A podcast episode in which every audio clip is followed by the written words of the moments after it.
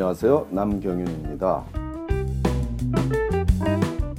미국에서 의대 보내기. 오늘은 그 15번째 시간으로 어떤 대학에 진학하는 것이 의대 진학에 도움이 되는지에 대해서 알아보겠습니다. 자, 오늘 이 주제를 잡은 이유가 또다시 4월이 왔기 때문입니다.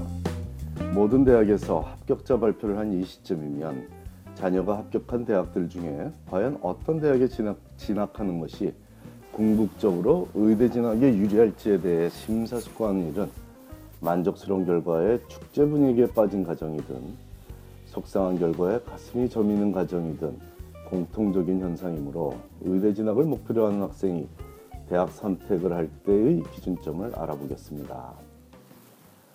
오랜 세월 동안 놀랍게도 매년 변하지 않는 대표적인 질문들은 HYP, 즉 하버드, 예일, 프린스턴에 모두 합격한 학생이 어느 대학에 진학하, 진학하 는 것이 하버드 의대에 진학하는 데 가장 유리할지에 대한 질문과 캘리포니아의 유명 주립대학과 동부의 명문 사립대학 중에 어느 대학에 진학하는 것이 유리할지에 대한 고민입니다.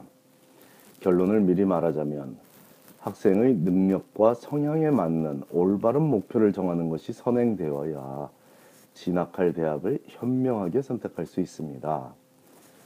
대도시의 경쟁력 있는 고등학교를 졸업한 학생의 경우와 그렇지 않은 경우에 학생의 경우에는 같은 대학에 합격했더라도 객관적 학습 능력에 큰 차이가 있을 확률이 상당히 높다는 점도 최종 결정을 하기 전에, 감안해야 할 중요한 요소가 됩니다.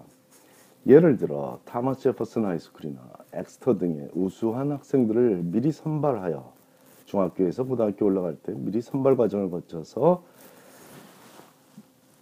선발 과정을 거친 그런 고등학교 다닌 학생들은 고교 시절에 이미 치열한 경쟁을 시키는 그런 경험을 해봤고 그와, 달, 그와 달리 지방의 작은 고교를 졸업한 학생이 똑같이 프린스턴에 진학하는 경우에 대학에서의 학업 성취도를 비교할 때 아마도 대부분의 경우에 고교에서 엄청난 경쟁을 하고서 프린스턴에 진학한 학생이 더 좋은 성적을 얻을 확률이 높다고 예측할 수 있을 것이고 이는 특히 우리 한인 학생들의 경우에 두드러진 특성이라는 것을 여러 가정에 필히 알리고 싶습니다.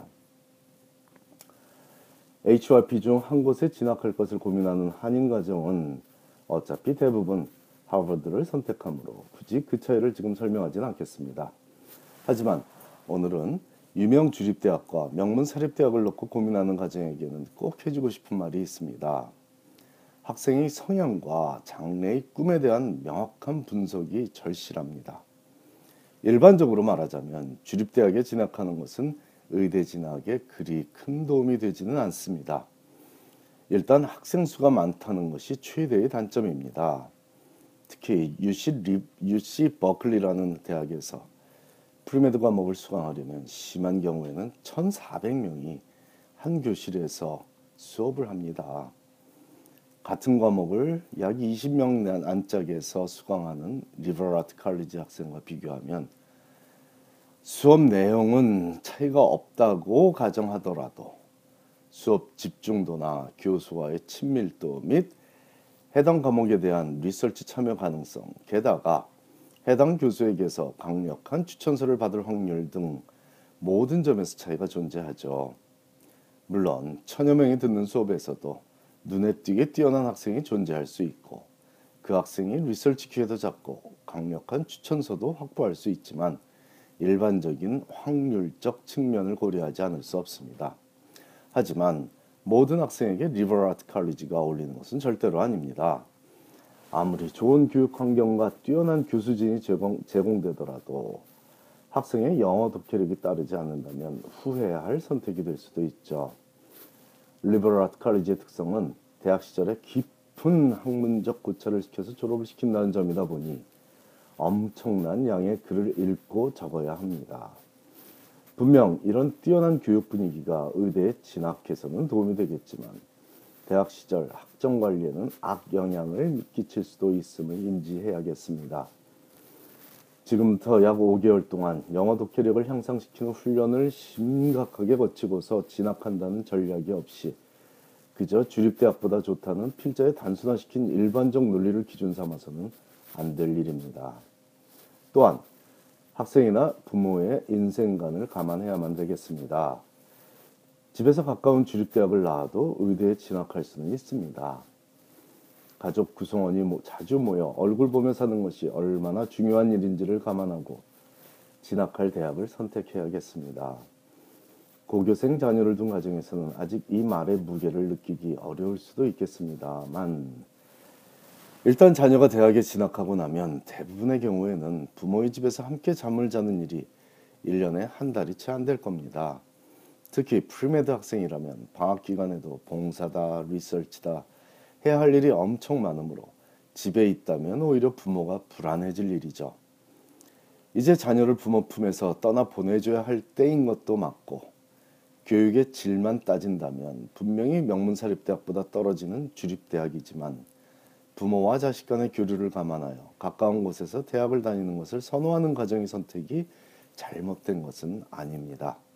단 부모의 제한적인 정보력에 의존하여 자주 들어본 이름의 주립 대학이 마치 명문 리버라트 칼리지보다 좋은 교육을 제공하는 듯이 오판을 할 수 있으므로 이는 경계해야 할 점입니다.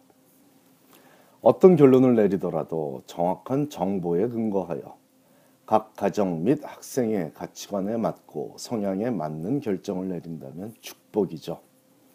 올해는 단지 주변 사람들이 다 아는 이름의 대학이라 그곳에 진학하라고 강요하는 우리 한인 부모가 조금은 줄었으면 좋겠습니다.